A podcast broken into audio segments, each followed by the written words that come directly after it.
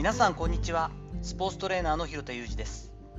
アスリートスポーツ現場でトレーニング指導をしたりスポーツ施設や現場のディレクションをしたりトレーニングやトレーナーの働き方について情報発信をしたりしています。最初に告知をさせてください。私がマスターコーチを務めるティップネス主催の認定資格セミナー CFSC のレベル1講座がですね11月18日金曜日関西のティップネス石橋で行われます。こちらの方の関西担当が私なんですけれども私が直接実技指導させていただきます。7時間から8時間ずっと一緒。で少数人数少人数制なのでまあ多くても8人ぐらいから10人ぐらいになると思うんですがえー、興味のある方はですね直接お話できたりとか少しあの関わらせていただく機会になりますのでぜひ詳細 URL の方をご覧ください。本日は日和らずに生存依存を超えて保存のステージへ向かえというお話をしていきたいと思います。戦後間もなくの女性の結婚に対する意識というのを図式化するというところの、まあえー、資料をちょっと目にしたことがあったんですが随分と失礼な言い方というかですね本当にその当時はまだまだえ男性の従属している状態が女性だったという時代があったんだろうなということが分かるような言葉でしたが生存依存保存だったというのがありました。どういうことかというとですねまあ、学歴とかもあるようですが高卒女子にとっては結婚は生存のため。で結婚とはま生活財ということですね。生活していくために必要なこと。ということですね。短大中堅以下4大卒の女性にとっては結婚は依存だったと当時専業主婦になるため夫が給料をきちんと運んでくることが前提だった。中堅より上の4大卒の専門職の女性にとっては結婚は保存であった。経済力は求めない。ただ働くことを尊重して家事に協力的であることを求めてたということだったんですね、まあ、女性にとって当時特に結婚というのは戦略の一つになっていたしそうでなければいけなかったからといったような話もありましたが令和の私の今の感覚で聞くと本当にバカにすんなよというか随分と失礼な話だなと思ったりはしました。ただこの段階的に生存依存保存というのはまあ何て言うんだろうな。生命体というか生物のそのステージとしては、まあ、こういうピラミッドはあるよなということはちょっとこうフレームワークとして感じたんですね。そうなってきた時に置き換えとしてトレーナー業務をする、まあ、専門家である我々ですがの仕事への考え方の概念これもこの3段階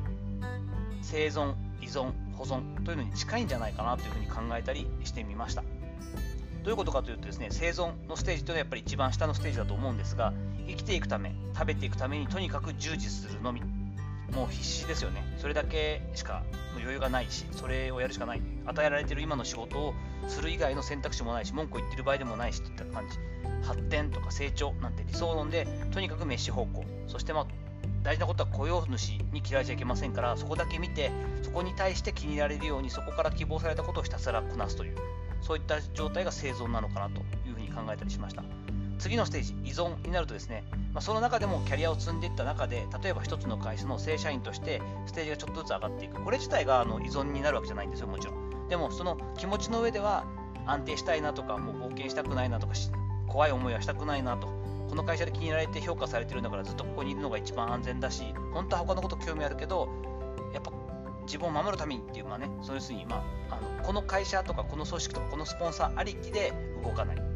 長期的に関わってねもうそれこそ15年20年っていう一つのチームに単年契約なんだけれどもずっといるトレーナー業の方とかもいっぱいいらっしゃいます。これ自体もそれが依存ということを言いたいわけじゃなくてですねその中で何度か他のチームだったり他の職場にチャレンジするとかそういう声をかけられた機会はあったけれどもイメージとしてはいやもう一番初め声をかけてもらったここでが一番評価されてるし環境も変えたくないからといった感じでまあ自分から言わなければ基本的にはずっと見てくれるんじゃないかなみたいな気持ちから動かなかったらこれは依存になりますよね、まあ、べったりの関係で守られた守られた立場として安心して仕事を行い。その安心感があるからこそあまり向上心もない。昔ながらの昔からやってきた同じやり方自分が成長しなくても関係なくてひたすらそれでスポーツ現場に対してまそれほど新しい貢献をしようというよりもただただこなしていきつつでも守られているから生存のステージの人とは違って時には結構こう立派に物は申すっていう感じですね。自分が守られている立場から結構最近の若い子っていうのはやっぱ冒険が足りないんじゃないのとかやっぱこう今やるべきことって違うんじゃないの？みたいなことは平気で言えるというこういう方も結構いらっしゃったりするはずなんですがこれがまあ依存のステージかなと。その上で最後の保存のステージというのはですねやっぱインディペンデントコントラクターみたいなイメージですね。として自立していく。もちろん仕事上でえ、契約をしたり、え契約をしてもらったり、契約が解除になったり、そしてこちらからこういう仕事をさせてくださいとお願いすることもあったり、そういう機会を求めて出ることもある。でもギブアンドテイクの関係で、その関係はあくまでもこういった仕事をしてほしい、私こういう仕事ができる、でじゃあお願いできますか、はい、やらせていただきますとか、こういう仕事をしたいんです、えそういう仕事を今、御社でもあの求めています、じゃあで契約をするという、まあ、対等なある種関係で主従関係を作っていないということになってくるんじゃないかと。まあ、その代わり大変ですが、ある程度契約というかですね、そのミッションが終わったり、そのあるプロジェクトが終わった時には、関係があるからといって、でもこのプロジェクトのために雇ったり雇われたりしてるから、じゃあそれでおしまいねと言って結構あっさり。雇用の継続なんかは求めないし、そういった関係では、なあなあの関係はない。ただし、その代わり仕事をしている間はですね、信念に基づくプロの仕事がしたい、プロの業務に自分は従事するということに対して理解をしていただいて協力してもらうことを求めると。こういうふうにやっていきたい。こういうふうなところが自分の強みで、こういう信念を持って結果を出すためにこういうアプローチで仕事をしている。だからそれに対してとやかく言ったり、邪魔をすることは契約期間中はやめてくださいねといった関係で付き合える。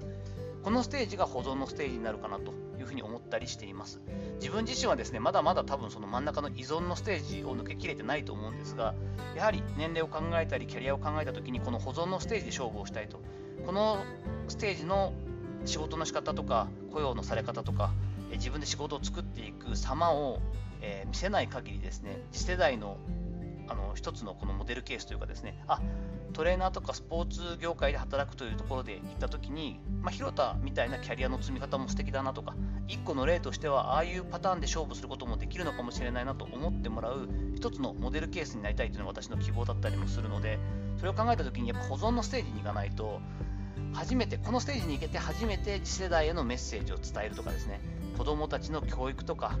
スポーツとか運動の在り方についてしっかりと自分の言葉と自分の今までの実績で語っていくということができるのだと信じているんですね。やはりこう何かしらこう自分で立ててない状況がある中でそれを言っても詭弁ですし、綺麗事に過ぎなくなってしまうので、そして綺麗事をちゃんと綺麗事として言い続けて、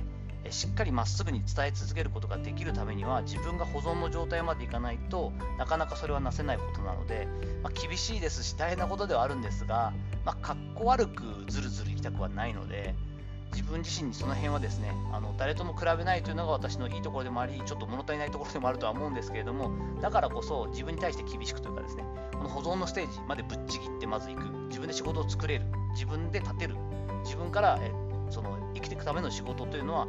しなくても、えちゃんと立っていけることができる状態まで消化させた上でですね保存の状態で、えこれからのスポーツ業界とか子どもたちとか運動を通しての教育とかっていうところに恩返ししていきたいななんていうふうに思ったりしています。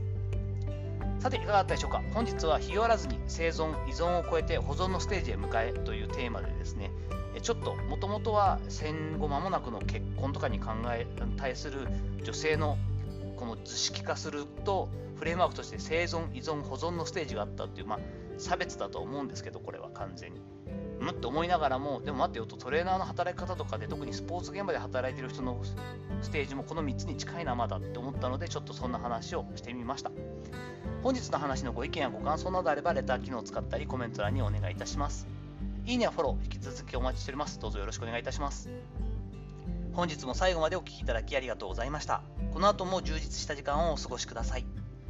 それではまたお会いしましょう。広田裕二でした。